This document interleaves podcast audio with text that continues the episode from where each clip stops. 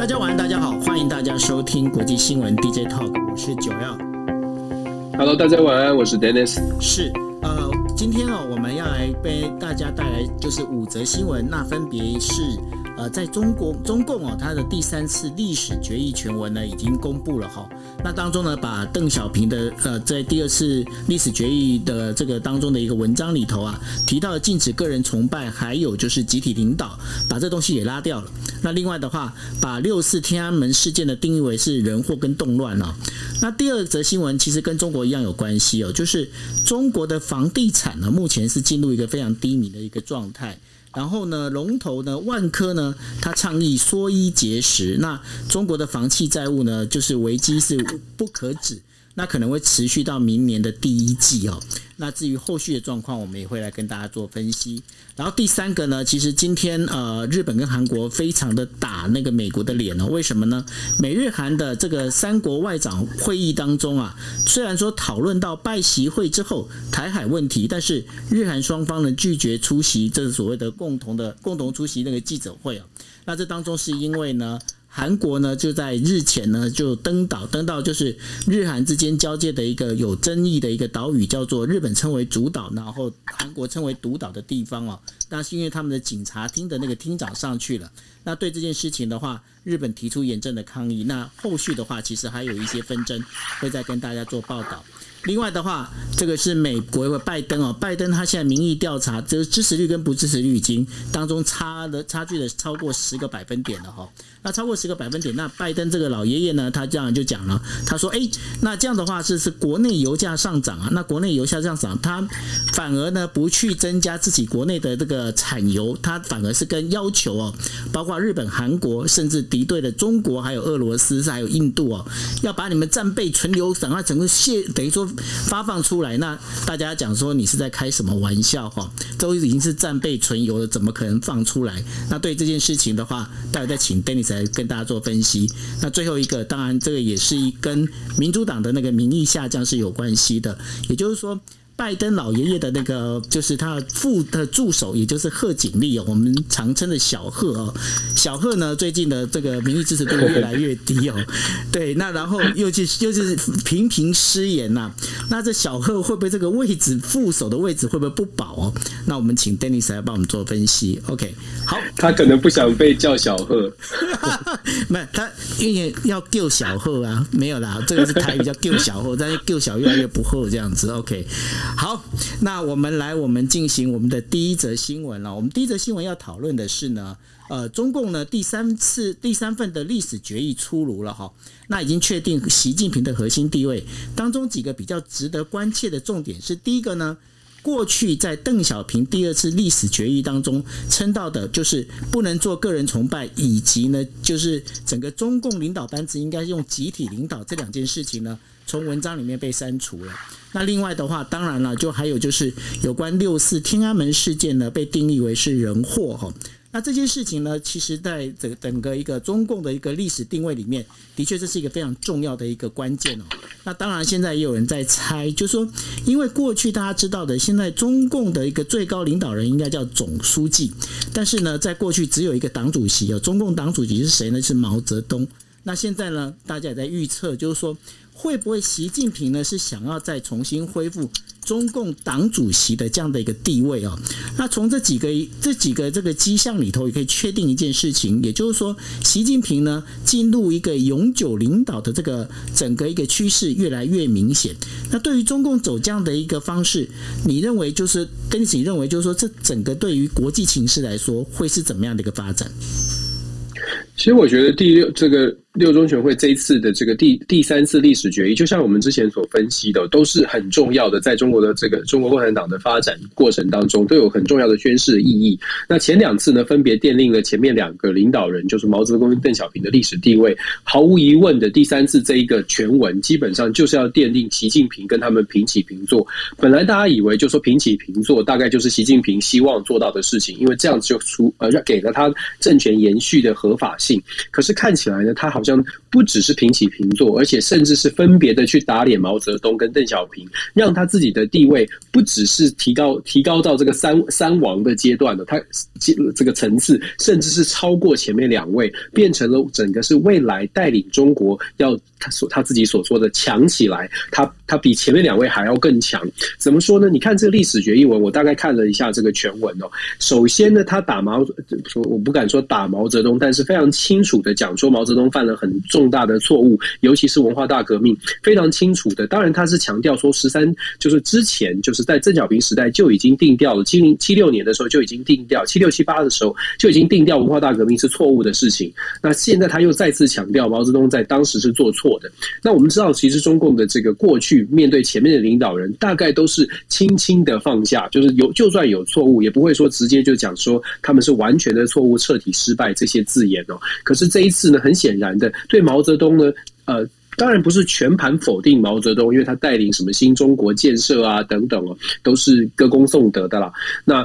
可是他对于毛泽东的错误也讲得非常的直白。那对邓小平的部分，就像九欧你刚刚说的，过去呢邓小平的一些概念、一些理念，事实上都有某种程度都维持在历史决议或者是所谓的报告书当中。可是这一次的第三次历史决议，你很很显然的是淡化掉了毛泽就是邓小平对于中国，当然改革开放还是有讲，可是淡化掉了邓小平的攻击。呃，讲到了改革，讲到了邓小平带给中国的改革开放，可是同时就像我们刚刚提。到的像八九六四，它是一个人祸，它有强调整个世界在当那个那个时空环境之下造成很世界的政治巨变，它把它强调是全球的政治巨变，不能说全错，但是很很显然的着重的重点在于全世界外在的环境导致中国内部的压力，导致中国内部也有不同的声音哦。可是呢，他讲的是在八九的六四民运，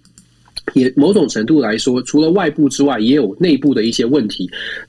间间接的不敢说是直接，可是间接的呢，让邓小平对于中国的改革开放，甚至是中国大陆的发展的贡献呢，是降低的。那。就像我说的，凸显的是习近平跟前面的人所有人都不一样。习近平是非常非常特别的领袖，也是中国最需要的领袖，未来带领中国强起来唯一的人选哦。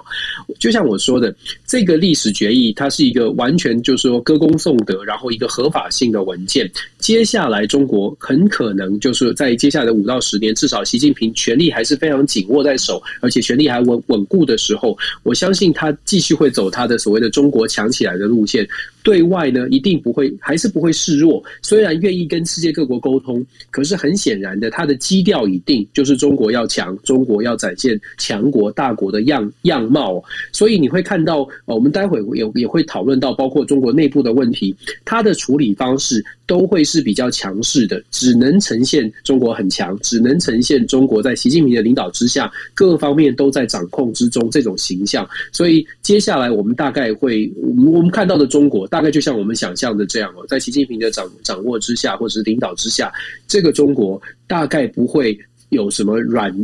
这个示弱，或者是大概不会展现可能像以前还有什么韬光养晦，大家好好谈。现在的中国大概在遇到任何的争议，尤其是硬的竞争上面，应该都不会有退缩的机会或退缩的空间。这一点对于全球来说还蛮值得关注的，因为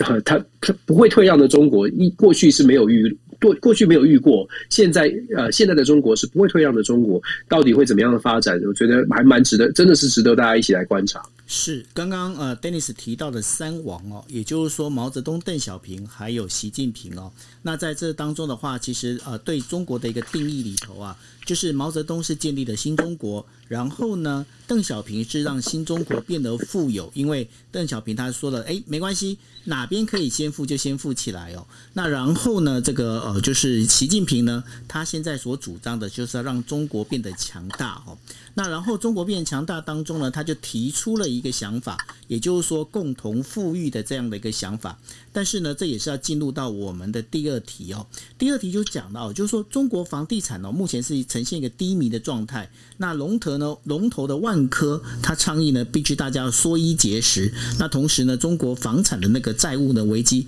越来越高涨哦。那这当中，根据高盛统计啊，二零一九年。中国住宅和开发开发商的库存呢，总额已经高达了五十二兆美元，这是美国住宅市场规模的两倍。甚至超过了整个美国的一个债市哦。那尤其是在整个欧美的媒体里面报道啊，就是中国的房市应该会迎来一个史诗级的泡沫哦。这个史诗级泡沫，这的确是一个蛮讽刺的一个说法哦。然后在信贷推动之下呢，中国房市经历了十年快速的增长。民众大举的这个举债购房哦，使得那个中国官方呢，因为疫情再度大规模放水，那使得那个民众呢，为了避险又再一次的进步买房。那这样，二零二零年第一季家庭杠杆率呢，已经达到百分之五十七点七的一个历史高水准。大家不要忘记一件事情哦，因为在中国，在中国买房跟我们在其他地方买房不太一样的地方是，中国的土地土地是属于国家所有。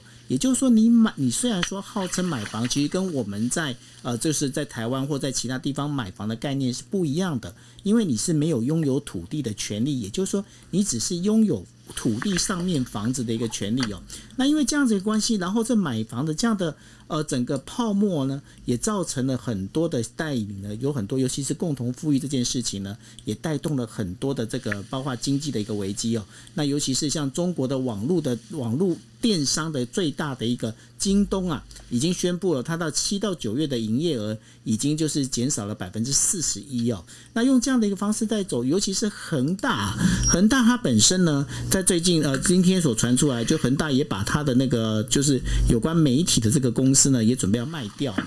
那由由于这个整个一个这样的一个状况里头，接下来恒大它应该。不是快快的死掉，而可能是会慢慢的说，慢慢的倒闭。那对于这样整个一个状况，你认为这是整个中国官方的一个想要做的一个布局跟政策吗？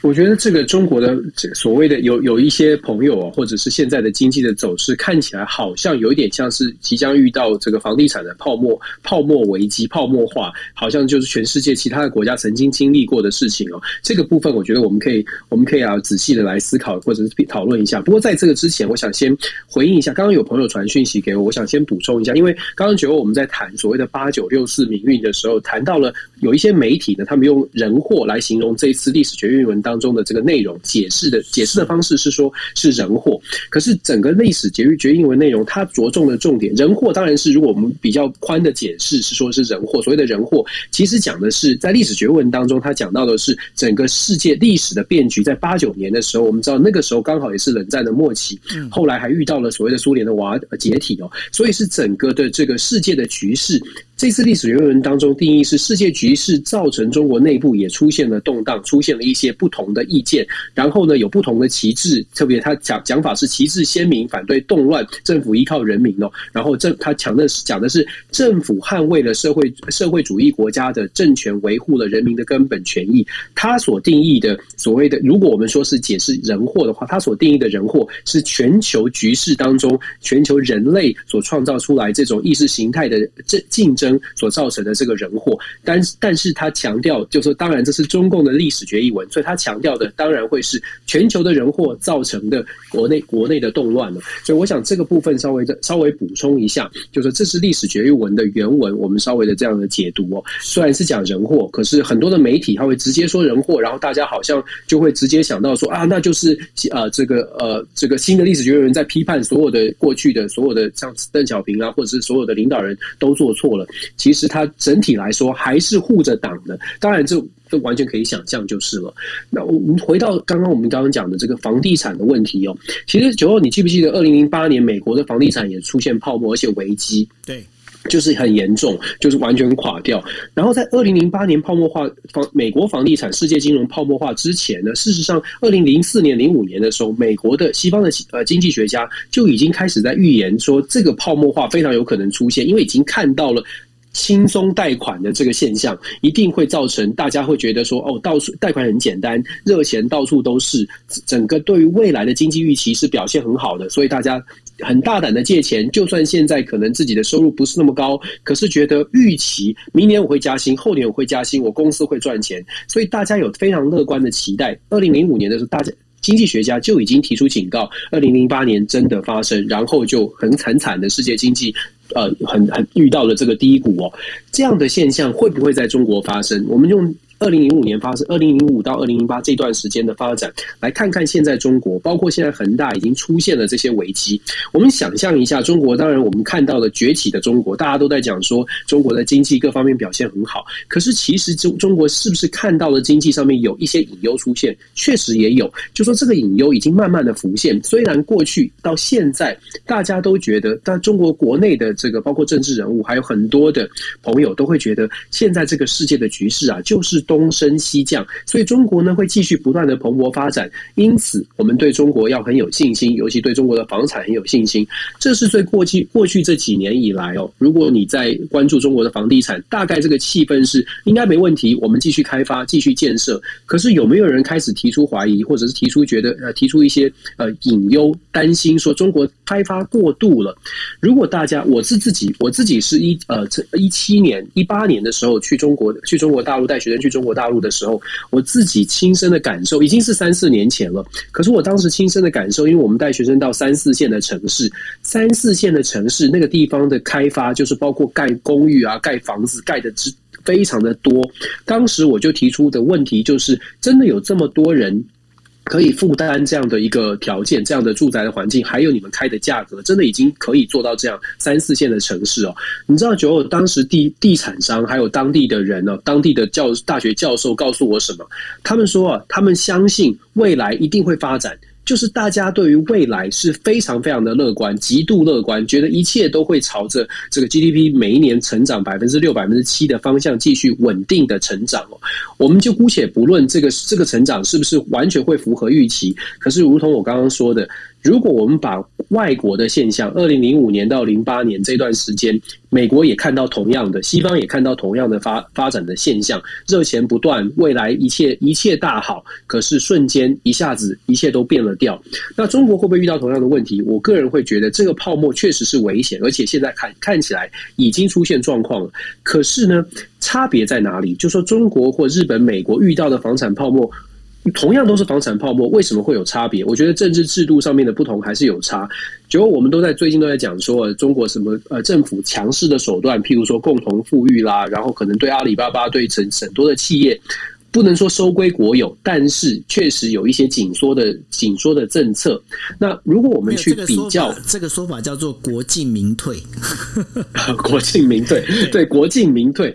为你说为什么我们说房产泡沫如果同样都发生的话，为什么在中国有一些有一些朋友会预测说，也许中国可以软着陆，不会这么严重的发生像西方民主国家当中的大崩盘，或者日本的房产突突然的泡沫？为什么大家对他中国可能是稍微乐观？因为他们觉得中国政府的体制呢，政府可以用更大的权力。你看现在的共同富裕，政府已经开始在。做很多的收集资本，我们就说，如果真的需要软着陆，到时候政府必须口袋要很有钱，才能够迎接这些经济上的挑战、财政上的挑战。要做到这样子，民主国家没办法。拜登讲说要加税，大家都反掉了，大家就可能不不不再投给他，民主党就要下台了。可是，在不是这么民主、不是用选举制度的国家。大家会觉得说，也许中国可以软着陆，因为政府可以做的事情比民主国家来的更多。这是是一种解读，就说一种解释说，如果中国真的也出现了房产的泡沫化，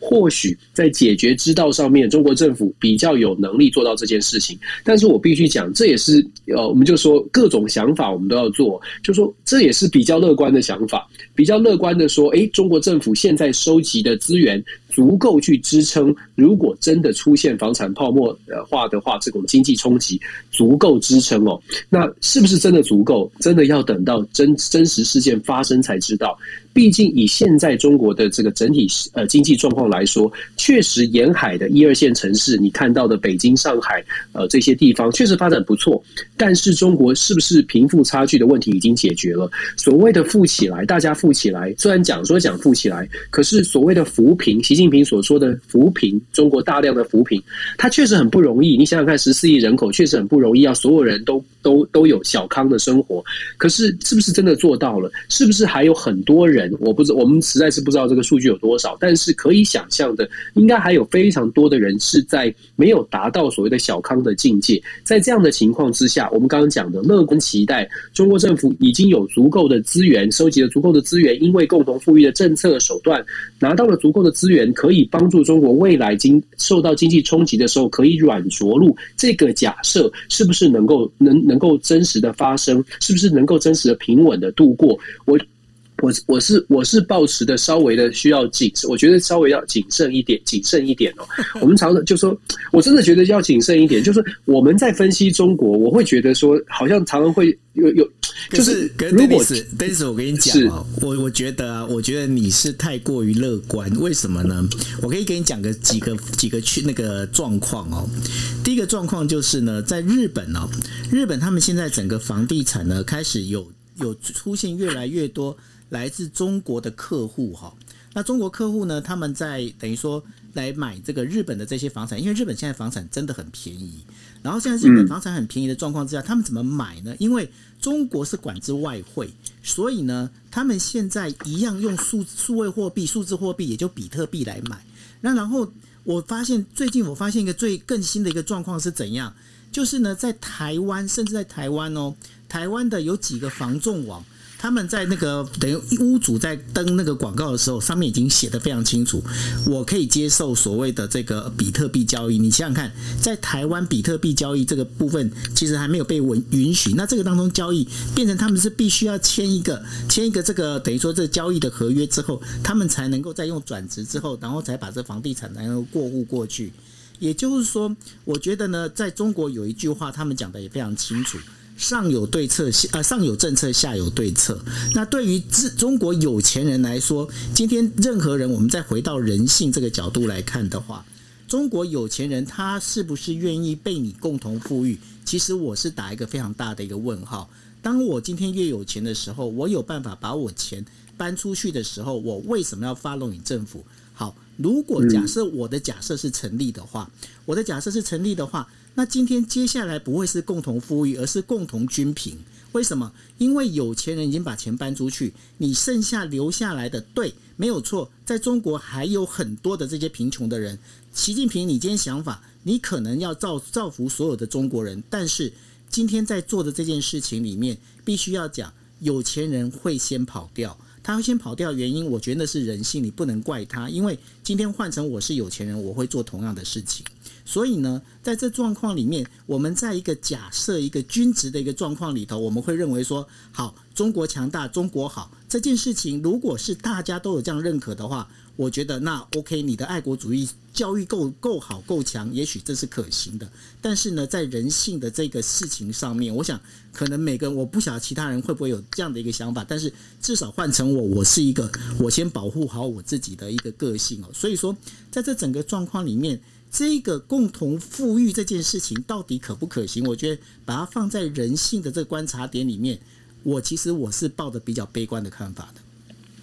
其实我就，其实我讲的就是这样了。我就说，我刚刚就说了，很多人乐观的去解释说，中国如果发生了经济危机，可能可以软着陆。我刚刚讲说，这是就是乐观的朋友会这样看待。但是我非常认同你刚刚讲的，我我自己要我们，所以我说，我们我想强调的是，我们在看待中国大陆的这个呃这个经济，中国的经济的状况的时候，有的时候我们不是很客观的在看这个问题，我们是在想。是希望他好或希望他坏，大概是二分法。就是希望中国好的，就觉得说，哎呀，中国一定有办法；希望中国坏的，就觉得说，啊，不管怎么样，中国一定没办法。可是我们如果跳到，比如就像就像九欧说的，我喜欢用比较人类行为的方式来看哦。就像你说的，这个共同富裕，真的大家都会就是就是符合就是政府的要求嘛？然后整个的这个想象当中，政府会有收集够够多的资本，就可以解决大家到时候问遇到的经济问题。真的能够做到吗？那如果比较客观的看其他世界各国发生的状况，其实政府就算很强势。这个浪潮来的时候，有的时候它已经变成一种金融海啸，有点变成真的是跟天灾一样。你不是用政府的力量就能人为的力量就挡就可以挡住，其实挡不住的。虽然它是人，它是金融海啸，可是它跟天灾一样，就像 COVID 来的时候，你就算再怎么去防堵，你就是挡不住。如果没有办法意识到这种这种灾害它来的是又急又快，你做好的预先防范，可能也挡不住这种百年或者是长多年才遇到一次的这种危机的话，嗯，太过乐观就可能会让你到时候呃受到的冲击更大。所以我觉得有的时候看真的我们在看待看待像像对对中国的这种内部的危机啊。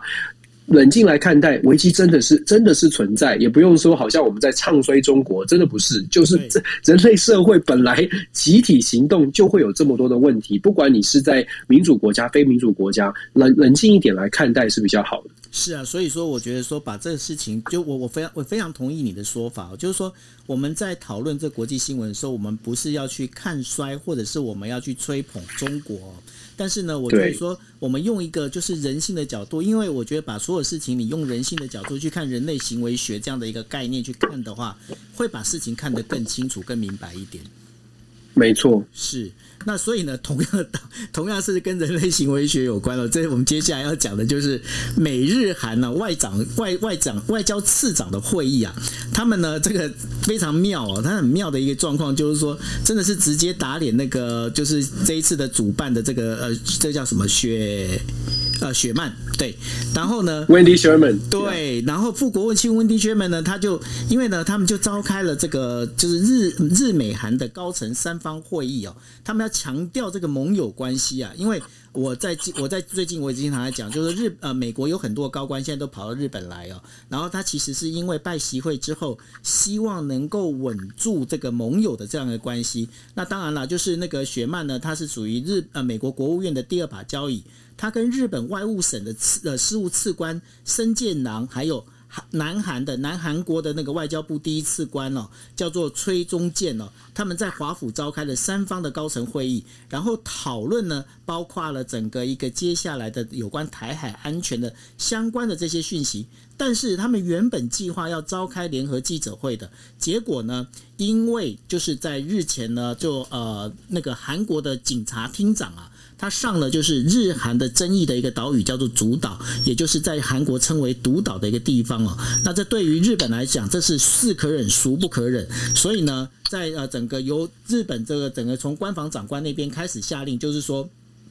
这个外交部呃等于说外务外务次官呢，是外外务省的事务次官申建党呢，不能出席这个所谓的联合记者会，免得带来这些错误的一个讯息。但是呢。今天韩国的那个等于说外韩韩国的这个外务次官哦外外等于说第一次官呢叫做崔中建，他又在华盛顿讲了一句话，他讲什么话呢？他说中国是战略性的伙伴呐，在现实上我们要和北京形成伙伴关系。他这话一讲完，在美国讲完这些话之后呢，包括奥巴马还有川普时期的这个外交高层呢，都说：哎，老兄，你这样讲不对哦，你做这件事情，你如果不是站在我们这边的话，我们这个同盟关系将很难维持。持下去，为什么朝鲜会做这件事情？其实呢，呃，不是朝鲜，为什么韩国会做这件事情？最主要，因为他们现在面临的，就是我们本来要在下星期要讨论的韩国的大选这件事情哦。那韩国大选，现在目前的状况是这样子，在呃，等于说执政党的呃李在明呢，跟那个呃，就是哎，那个在野党是叫尹尹仲尹仲什么？尹锡月，尹锡月对，跟尹锡月呢？他们现在的一个呃比那个等于说民意支持度呢差了大概十个百分点，尹锡院他现在是走在前面哦。那因为是这样的关系，所以呢，韩国执政党呢要表现出其实他对于日本这个事情其实是态度是坚定的，所以呢有这样的一些状况出现。但是未来的话，日美韩这三国的同盟关系是不是真的会受到影响？我我觉得现在比较尴尬，就是对美国来，我其实我们看到这个新闻哦，就是日韩的这种交锋，就如同九你说的，现在因为韩国的大选逼近了，所以执政党必须要展现更强势的、让人民有感的这种外交，就是在外交上面绝对不能示弱，所以可以拉抬他执政党的这个候选人李在呃李在明的声势，这是一个原因哦。另外就是说，长期的日韩之间的这个交锋，历史的因素，其实也就在韩国的社会确实有人是非常在意的，所以这个当然就再次反反映说。说这件事情对于。国内的选举它是有票的，其实就就是国族主义啦。因为有票，因为选举接近了，所以日韩之间要走在一起，就变成在这段至少在这段时间是很是不容易的，不容易好好的相处的。就算是在野党的呃这个尹锡悦希望可以好好跟日本相处，可是当你这个民族情感被激起的时候，他可能他可能要去。对日本示弱，反而就会让他让他这个丢掉一些选票，所以在策略上面你可以想象。可是对于美国而言就比较尴尬，因为美国的印太战略就是希望日本跟韩国分别扮演左右权，左权右权一一一手都不能失哦。如果要制约中国的话，对于美国而言，他这韩他。一直以来，拜登上任一直以来呢，就一直尝试日本、韩国大家坐下来好好谈。这不是第一次试图把日韩拉拢在一起了，可是越拉越远，很奇怪哦，就是越真的是越拉越远哦。而且已经现在这一昨天这个会议呢，就更更加尴尬的是，说好了这个大家讲完之后。会有一个记者会，结果真的记者在等的，只只走出来只有一个人，只有 Wendy Sherman。Wendy Sherman 也是蛮有经验，就是比较比较有比较资深的这个外交人员，就资深的这个外交圈的这个呃专业人士哦。他当然他就。就很厉害的，就摄养颇先进的讲到这一点，就说双方还有一些不同的意见，可是其实它背后是非常非常强的这个强的这个分歧。那可是我们也可以看到，你看美国本来以前大家以前以为就是美国跳出来老大哥，你看把两个手握在一起，对不对？三个手搭在一起，大家可以想象这种理想的画面。可是美国现在连连那把他们两国的手拉起来拍个照的这种基本虚应故事都做不到了。它反映出什么呢？演都不想演了。那演都不想演，它背后也反映出，其实大家对于美国是不是有这个有这个条件，不管是威胁利诱，还有没有这个条件可以可以呃，就是我必须要听美国的话，好像也出现了一些不同的分歧。要么呢是日韩的呃日韩的冲突已经高涨到。不管谁来调停都没用，要么就是也反映说，美国现在是不是还能够含水会解冻？很显然的，拜登政府现在也出现了这种危机。我们待会也会谈到。可是我必须说，现在大家去看国际局势哦，越来越多的国家可能会对拜登的政权出现问号。所以我知道大家可能会希望可美国很强，可是我觉得很现实的部分是，美国就是四年一次的选举，而且美国国内现在民主跟共和两党的竞争是真的是非常非常的剧烈。烈，我必须说用剧烈来形容，剧烈到双方基本上是呃完全不会理会对方了。在这样的情况之下，拜登他的这个呃能够掌握的。呃，政权稳定，国内政权稳定的这个稳定度呢，其实是大打折扣。那当然，世界各国也都看得很清楚，他们在看美国的实力。我们也形容很多次了，大家都觉得美国如果真的硬起来，美国如果真的下定决心要干什么事，还是可以做到。问题是这个决心现在下不下不定，现在没有办法做到。一百分的一百匹马力的汽车，永远只能这个踩踩到四十公里的时速哦，这就是现在美国的问题。日本、韩国其实也看得非常清。楚，再加上韩国现在的选举，会让这个日韩的局势变得更加的复杂。那在要走在一起，就像我说的，要越拉他们在呃靠近呢，其实有可能越分越远。我相信九二，我我我就我不知道日本的态度，可是我觉得日本绝对也吞不下这口气。我们回到人性，日本也不会吞下这口气吧？还是说日本其实可以可以可以接受，就是就是算了？我觉得很难呢。呃，非常难哦。难的原因是因为这样子哦，就是说，呃，最近如果大家能够知道的话，我们之前有提过嘛，就是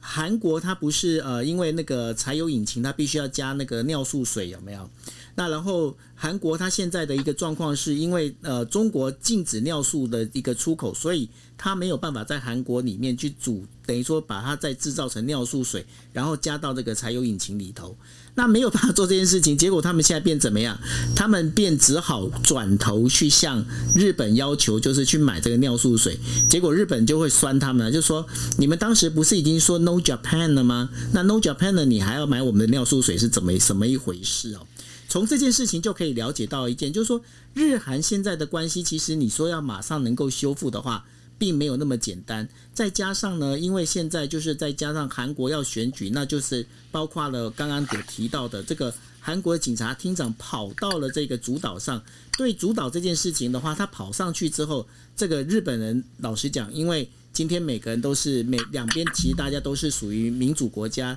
还是必须顾虑到我的选民的反应啊。那所以呢，这没有硬起来，似乎也是不太对的事情。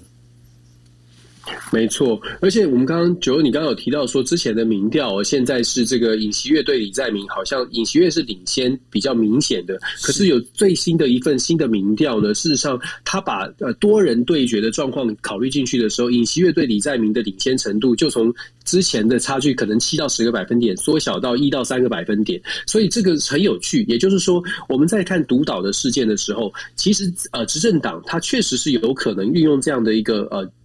事件，或者是运用这样的一个外交上面的一个气氛哦，来来带动他的支持者。那现在看起来，民调如果拉近，接下来有可能在对日本的态度上面会更加的强势，甚至是就在这个议题上面要他的竞争对手也做出表态。那我就我就说了，那从人性或者政治行为的角度来说，尹锡悦他该怎么办呢？他应该要。对日本示弱吗？还是他也跟着说哦，我们对日本要表示要表达一些抗议？所以我觉得这个这个话题，呃，尤其是日韩之间的话题哦，在大选之前，在大选的这段时间，恐怕真的是没太对。从韩国的角度，恐怕真的没有什么机会可以变成温和下来。你讲的没有错，因为现在整个在这个民调里头啊，对于这两个候选人哦，非好感度基本上达到百分之五十到百分之六十，其中尤其是二十岁左右的这一些这一些呃群体呢，他们对于这个非好感度呢，其实非常高。然后呢，大部分都对现在呢保持，就是说对他们两个的评论都保持一个保留的一个状态哦。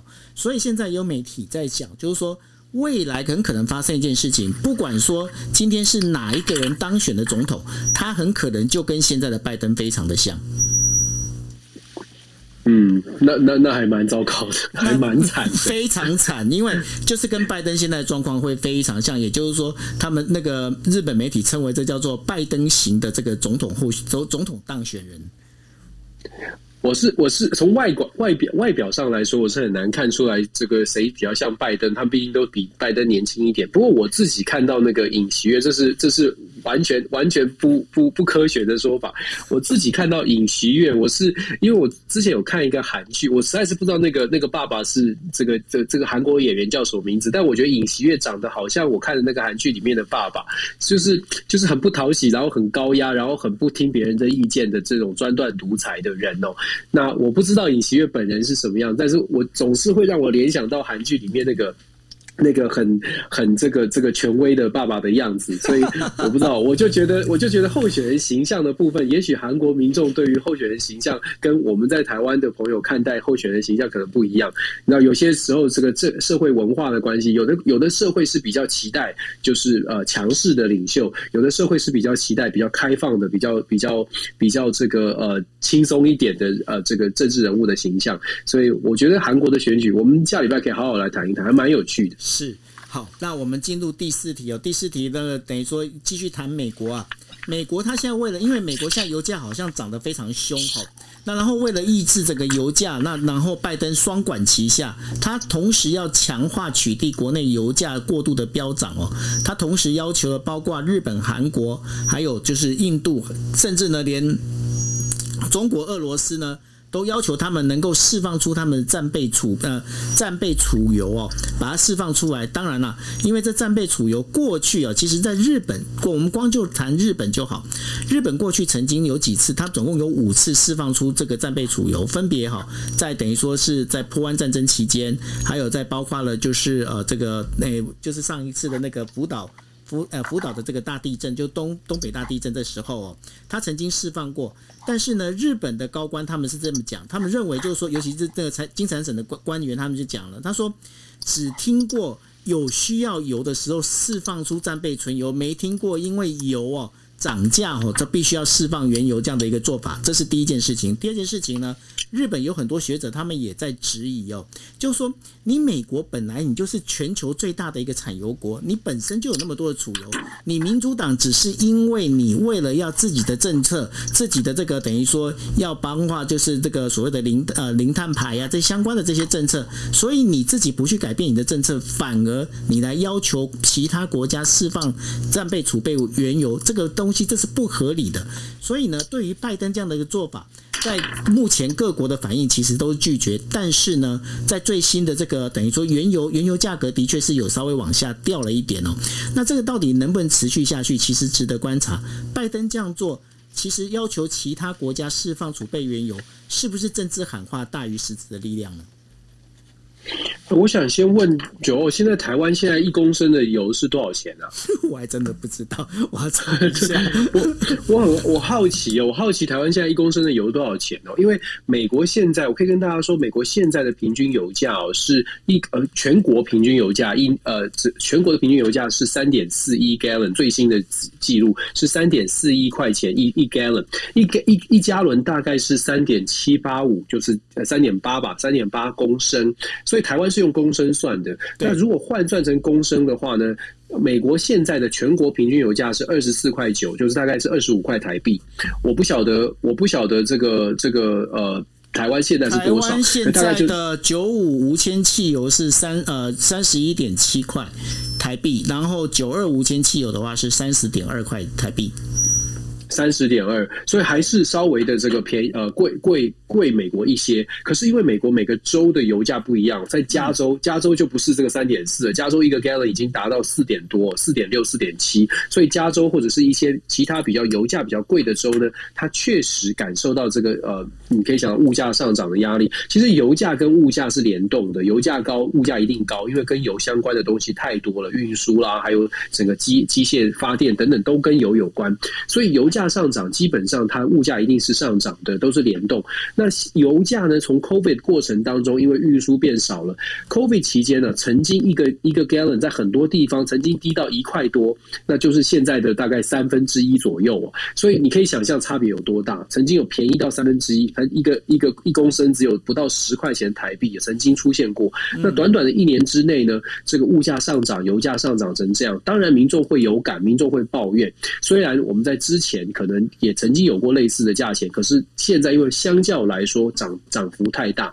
我们讲说油价的上涨，当然跟供需有关系。就是美国现在遇到的情况是供需不平衡，呃需供需求很多，需求回复到疫情之前，可是供给不够，供给不够，那当然要从源头说起，谁供给原油？九，你记不记得我们之前有分享过 OPEC，就是拜登叫 OPEC 这些石油输出国家组织增产，没错。可是人家不鸟他嘛，没错。为什么不鸟他呢？其实背后呢，呃，我其实有在呃有讲过，就是说背后它的主要原因是因为主要的石石油产出，石油 OPEC 背后的大。大的这个大头，最大的这个最重要的 player 是沙地阿拉伯。拜登跟沙地阿拉伯的关系并不好，哦尤其是沙地阿拉伯的这个王储哦，叫做 Ben Ben Salman。Ben Salman 这个王储呢，之前在二零零二零一七一八年的时候，有一个大新闻是他绑架杀害了这个华盛顿邮报的记者。对，大家都记得这个新闻。如果关注国际新闻的时候的话。你他绑架跟杀害这件事情在川普时代发生，川普时代对他非常的友善。川普因为知道油价跟物价有紧密的连结，川普对这个呃宾呃 Salman 事实上是完全没有多做什么批判的。对，他甚至还帮他讲话，就说人家问他说，现在证据确凿啦，这个这个土耳其的大使沙乌地驻土耳其的大使馆都已经闭路电视都拍到，这个记者就是进去之后就再也没出来了。你怎么去？你怎么解释这个？这个王族跟这件暗杀事件没有关系。川普的回答是他也许有做，他可也许没做，就这样带过。他就强调，而且他自己还讲说，他帮沙地阿拉伯这个王族呢，这个擦屁股。他直接用很直白的话讲，沙地阿拉伯坦白说也非常够意思。这个王族呢，在。川普需要的时候，川普需要这个石油国输出国家组织增产的时候，这个王族就真的增产了。即便沙特阿拉伯或者是石油输出国家组织，它的利益是下受损的，甚至在 COVID 期间降到了它的这个获利呢，降到史上几十年来的最低，但是它仍然照照做不误哦。对沙特阿拉伯而言，就如同我们求求我们刚刚讲的，我们其实更想要用比较比较行为学的模式来分析，对他来说。钱是身身外之物，不是不能这样讲了，应该是说沙特阿拉伯其实不缺，其实不缺钱。对不对？其实不缺钱，所以在这样的情况之下，他跟美国的关系，他跟当时拜川普的关系是非常紧密的，所以他愿意去增产，即便他自己可能让利或者损失一点利益，他愿意增产，就维持了这个全球的物价跟全球的这个呃这个燃料的价格，尤其是石油的价格。可是拜登不一样啊，拜登上任之后，基本上他从选举期间就一直在强调这个人权问题，就一直认为说这个王储必须要负起责任，虽然没有不敢。拜登也不太直，不太敢直接的挑战沙特阿拉伯，因为他知道他的原油输出很重要。拜登对于这个王储并没有好感，而且呢，拜登到现在为止都不愿意跟这个王储见呃会面哦。跟川普很不一样，川普上任，你知道川普上任第一个出访的点就是沙特阿拉伯，嗯。这个跟所有的美国总统都不太一样，川普直接就挑战沙，就直接就飞到沙特阿拉伯作为他出访的第一个重点。所以你可以看到这个呃，两个总统基本上对于沙特阿拉伯的态度。那现在沙特阿拉伯不配合拜登，当然就有他的道理，有他的脉络。沙特阿拉伯在在这个美国呢，有很好几个这个知名的评论家，甚至都很直白的讲，拜登现在遇到美国的物价的问题，拜登其实知道解决之道在哪里。他有这个解决者的电话，只是看拜登要不要用。这个非常有名的评论家 就这样，就直接这样说。中东专家直接这样说，因为。解决办解决的办法就是沙地阿拉伯如果事出原油，愿意提供更多的供给，马上原油的价格降下来，物价也会稍微的做出调整。对可是你可以你可以看到拜登因为在沙特阿拉伯的议题上面，呃，坚持他的一些立立场哦，可能也没有办法，目前短期内找不到台阶下，导致什么？导致我们刚刚讲到的，拜登要求其他的国家释出战备原油。你看九，你看这个联动性，试出战备原油，大家就会说为什么？为什么你要我们试出战备原油？你 你美国的物价在上涨，你的你的这个 inflation rate 很高，你的油价下不来，你应该想办法。而且各位要知道，就说世界上产油最多的其实是美国，没错。按照全球目前产球产油的比例啊。美国的产油是世界第一名，就百分之二十的油是从美国出产的。第二名呢，分别是俄罗斯跟沙特阿拉伯，各占百分之十一。接下来是中国的百分之六，跟下这个跟这个呃加拿大的百分之五，也是百分之五百分之六哦。所以简单来说，美国现在遇到的问题，不是说他自己自己不产油，或者是不是说他他不知道原因，而是在很多的考虑之上。国际政治的考量之上，他觉得也许可以透过说服他的盟友释出战略原油的方式来平稳目前的油价。但是我们说，如果我们照我们刚刚这样的分析哦，国际政治的角度来看，血淋还需系灵人，关键。当然，拜登可以坚持说，我们不要跟沙地阿拉伯，我们我们在人权的议题上，我们不能放手，我们不能就向沙地阿拉伯低头。当然可以，可是那你就必须要提出更有力的论述，去告诉世界上的其他你的盟友，为什么美国现在要你释出战备原油，不在打仗的情况，可是拜托大家把战备原油都释出来，一一定大家会有怀疑，一定会大家会会，就像我们刚刚分析的，一定大家会想说。为为什么你你你的你的物价上涨了，要我们把我们的这个求这应急的油都拿出来来平稳你的物价哦？所以我觉得这也是一直在反映说。拜登政府到现在，他真的是在内忧外患的夹击之下，很多的呃施政的重点或者是政策主张，可能要稍微的做出微调。我们这样讲好像很批判美国，可是我还是要说，就像我们说的，从行为模式、从整个政策来做分析的话，美国现在遇到的一些问题，它可能是来自于自己决策上面的选择，而不是真的必须要面对的问题哦。所以这一点跟大家分享。对啊，尤其是现在呃，就是拜登的支持。率跟不支持率，将那个差的已经差了十个百分点以上了。那如果再持续这样下去的话，尤其是因为现在的拜登的最大的不支持率，其实就像呃，Dennis 一直在跟大家提到的，就是说美国人他们其实不看国际新闻的，所以呢，对他们来讲，不支持率的原因是因为国内物价一直在涨，生活不好过，这才是非常重要的一个关键呢。那如果是这样的一个关系的话，那拜登在这整个支持率越呃不支持率越来越高的情况之下，他明年他明年的这个选举不是民主党就很危险了吗？其实我我对啊是啊，我一直在我一直就在强调说，我觉得其中选举本来就已经对于执政党是很不利的，历年都是这样，不管谁当选，不管谁在总统的位置，都其中选举都不会是呃好好过的，因为大家的心态，美国民众长期以来的 check and balance 就是平衡心态。如果你是总统，我希望找一个在野党来监不同的政党来监督你，所以整个美国文化按照往例都是这么做。所以其中选举本来就已经难了，再加上现在的高涨的物价还有油价，其实现在拜登的支持度真的是节节下滑，而且找不到找不到一个好像下一个什么政策可以让拜登可以稳住下跌的这个趋势。这是拜登遇到最大的麻烦，因为连国民主党内部，你都可以隐隐约约感觉到这种跳船的感受啊。所谓的跳船是，大家都在怀疑说，如果现在二零二一年这一场地方选举已经输了，二零二二年其中选举又输，那拜登政府在接下来可能剩下两年的任期，他到底能够推动些什么事情？如果你是民主党的这个政治有实力者，你要想的是。接下来二零二四，如果不是拜登，那你自己的位置会是会置在哪里？你有没有把握在你的选区继续赢赢得选举？如果拜登的政府表现真的很差，连带整个大环境让大家不喜欢民主党，我的职位怎么办？所以民主党呢会出现越来越多的国会议员在争取他的自己的预算的部分，在在讨论国国家预算的时候，会更加的强调说，这个预算一定要能够。让我的选区能够受惠，否则我不会支持。也就是说，拜登提出来任何的想法，国会议员连自己家的民主党的国会议员对他是不是全然的支持，都得取决于这个法案对我的选区有没有帮助。这是跛脚总统非常常出现的状况。那我觉得拜登现在。很可惜的，就是看起来越来越像这个趋，越来越有这种样啊趋势了。嗯，那这个趋势里头就接到我们第五题哦。第五题就是啊，我们常来的我们的那个小贺啊，哦叫小贺，救小贺。那小贺呢，他现在贺锦丽啊，他现在的一个民调，我们上次有提过了，就是根据。美国的那个 USA Today 的那个调查，那个贺锦丽的支持率已经跌到百分之二十七点八了哦。那在这整个一个状况之下，对于拜登的这个等于说人气支持度啊，他们不但没有加分，反而是被扣分的哦。那现在传出贺锦丽很可能会被换掉，那对于这个传说，Dennis 到底怎么一回事？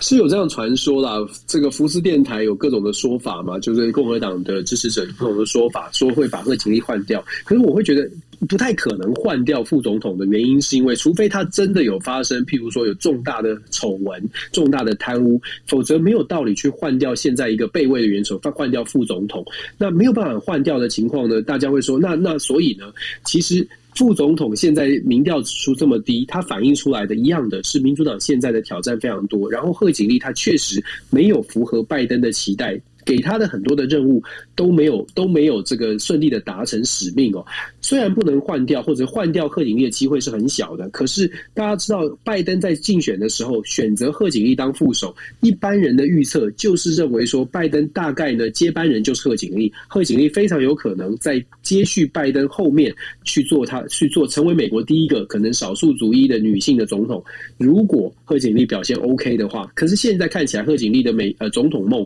恐怕很难。实现。那当然，今天也有一些评论在讲说，民呃共和党其实应该很高兴，就是民主党居然有这样的副总统，而且应该要很鼓励贺锦丽继续努力的在民主党内呢力争上游，争取总统的职务，因为这样子等于是保证了共和党一定会胜选哦。所以你就可以看到现在 现在贺锦丽她的这个这个名气到底是怎么样哦。这呃，我觉得现贺锦丽确实呃蛮蛮有这个抱负，就是在他。被选上拜登的副手的时候呢，确实很有抱负，而且声势是很高的。大家觉得很有机会，美国可能可以接受一个少数族裔又是女性的总统，未来在接续拜登之后。可是看到他的表现，坦白说，可能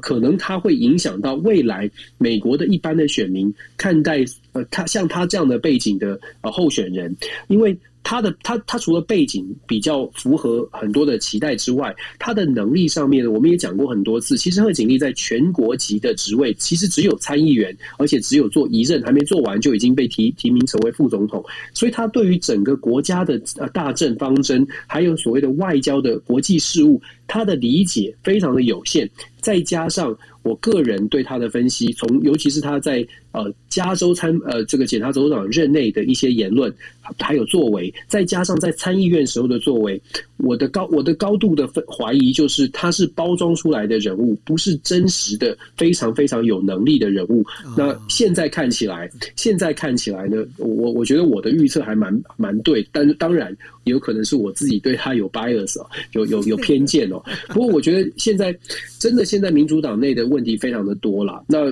共拜登确实呃，如果说连内政外交要要担心，然后现在在自己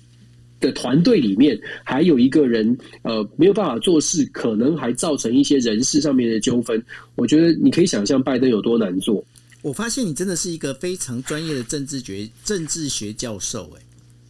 你刚你刚讲 你刚讲那段话，不就是说他是草包吗？没有，我们没有不能这样子啊！就知道，我们还是要我知道，所以说我说，如果是我的话，就直接用“草包”两个字就说出来。对不起哦，这个我比较直接，这样。没有，我们还是期啊，我还是对他有期望了。毕竟他在位置上嘛，就是还是希望他可以好好的把事情做好。希希望我，我也希望我们是误判。有的时候，你你看评断政治人物，包括我们做出一些批评，其其实并不是，不管在国内国外，其实我们都不是说希望他做的不好，因为他做的不好，受害的都是一般的民众啊，我们就是那一般民众啊。所以，其实我们提出来的批评，更多的是希望说，如果有人听到。大家一起来敦促他，一起让他变好。当然，当然希望他可以听到，而且希望他愿意改正啊，都是希望他变好，因为他变好，社会才会变好，国家才会变好。所以，他大家常常觉得，就是说，哎呀，批评就是就是不喜欢他，所以批评，所以就是希望他垮掉。相反的，我我觉得我们的态度，我觉得九二也是一样啊。我们在点出一些问题的时候，包括像台湾的问题，我们希望的是。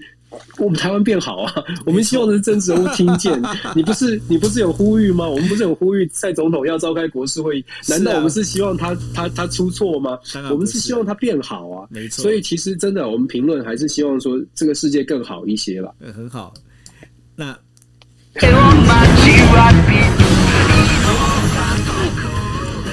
哇！你你知道这什么歌吗？这是什么？这是呃什么？你晋级的巨人？我怎么这么突然？对，晋级的巨人，你你有看过晋级的巨人吗？我有看过一点点，但没有看很多。没有看很多。那因为为什么会放这首音乐的原因，是因为晋级的巨人啊，在那个美国共和党的众议员啊提出了认为他这是他是属于那个算是仇恨的一个动画，然后有暴力煽动的一个行为，怎么一回事啊？主要是这个共和党的这个，你知道共和党他们有一些比较激进的议员哦，他们对于拜登政府其实是我们已经说不是不能说不喜欢了，已经不能用 dislike，已经有点像是仇恨了。所以共和党有一些比较激进的，尤其是在比较嗯，真的是比较深红选区的议员，他在言论上面已经越来越越来越。不客气。那这次呢，是一个叫做 Paul Gosar Gosar 的这个议员呢，他在推特啊，他去分享晋级的巨人的片段。可是他这个 P 晋级巨人这个片段，他其实用 P 图的方式把正。拜登还有民主党的政治人物把他批上去啊，就是就是对，他是他是把他就是把这个《进击巨人》的片段变成了就是呃就是妖魔化民主党的政治人物哦，所以引发了非常大的争议。然后美国的众议院呢也很罕见的有点像是这个规律委员会，就是自己开这个委员会。对他进行进行一些审查，对他这个行为做出批评，而且是走这个委员会的评议委员会的这个程序，然后投投票通过了，把他的这个我在很多呃，你知道国会议员就像台湾立法委员也有也有所谓的参加各自什么教育委员会啊、卫环委员会，把他的这个委员会的资格给删掉了，也就是说他变成一个完全阳春的众议员，没有在任何的委员会上面有任何的职务，当然就大大的减少了他可能可以做出表现。的或为他选区争取争取任何事情的这个机会，对他来说当然是很大的打击。可是重点是这一次的动作呢，是我们说了，这是综合党众议院国会很非常罕见的，就是针对这个。通常大家都很很客气嘛，就是即使是一些不雅的言论啊，或什么，大家都轻轻放下，就是有一些谴责，可是也不会真的开会说我们把你的职务拿掉，我们把你的委员会的资格呃赶赶出去哦。可是这一次不太一样，这一次是真的就通开会就通过了，把他的委员会资格拿掉。所以民主党当然是觉得很生气，很生气。当然，这个最后的结果是两百二十三票对两百零七票，还是非常政党立场的分歧。民主党全力支持，共和党全力反对。那现在民主党是占多数嘛，所以民主党就成功的把他的位置拿掉。可是我觉得这个这个他呃这件事情，他再次凸显了我们一直在说，美国内部现在民主跟共和两党的对立已经是不能已经不能用剑拔弩张，已经是开战了。嗯，才才拜登才上任一年不到。这两党已经开战了，所以我一直在讲说，拜登超级难做的，就是真的是没没有办法了。你拜登一直在讲说，共和民主党党，我们希望可以做，他希望做可以呃跨越党派的这个呃领导人，可是现在看起来很非常困难啊。因为双方已经完全都把都把拜登的头劈到怪物的身上，然后把这个怪物把怪物的头砍掉，把它杀掉了。这种这种极端的呃这种宣传的方式都已经出现，所以你可以你可以想象现在的对立的状况。那当然了，这个呃接下来我觉得接下来这一次虽然删掉了这一下这一次虽然删掉了这个这个呃这个影片，而且也剔除了这个委员会的资格。但是我觉得埋下的这个对立的种子哦，会越来越越来越强烈。而且你知道，那个参议院的民呃共和党的党鞭麦康纳，呃，也是赵小兰的先生哦。他他说什么呢？他针对这次的投票，众议院的投票，他说什么？他说等到明年其中选举之后，当我们是主多数党的时候，民主党就等着看。你就想象一下这个状况，对啊，共他直接讲啊，他就说等到我们是多数党的时候，我们也会做一样的事情。所以现在的美国，我一直要说，就是希望台湾的朋友去理解的是，现在的美国的状况真的是美国还是强，有一百分的实力，但是现在开车的。这个情况呢，就没有办法把这个一百分的实力发挥出来，都要打折扣。所以我们在看待美国的时候呢，也要特别的谨慎哦。不管是哪一个党做出什么样的言论，不管是政治人物做出什么样的言论，都稍微的，我们可以呃呃审慎乐观了，应该这么说。对了，所以呃，其实还是回到我们经常在跟大家强调的，因为我们在做国际新闻的时候，我们其实要让大家知道，就是说现在整个国际间的发展是什么。最重要、最重要的一件事情，也就是说，身为我们在台湾，我们是一个台湾人，我们该怎么去应对这样的一个国际变化？早点知道，有早点变化，然后早点应应，这是一个非常重要的一个事情，对不对？没错，没错。OK，好，那这就是我们这个星期的国际新闻 DJ Talk。那也谢谢大家陪我陪我们一起度过这三天的时间哦。那我们下个星期二一样是呃，就是凌晨的一点钟，然后会再跟大家来聊。的这整个一个国际新闻，那谢谢大家，大家晚安喽，拜拜。感谢大家晚安。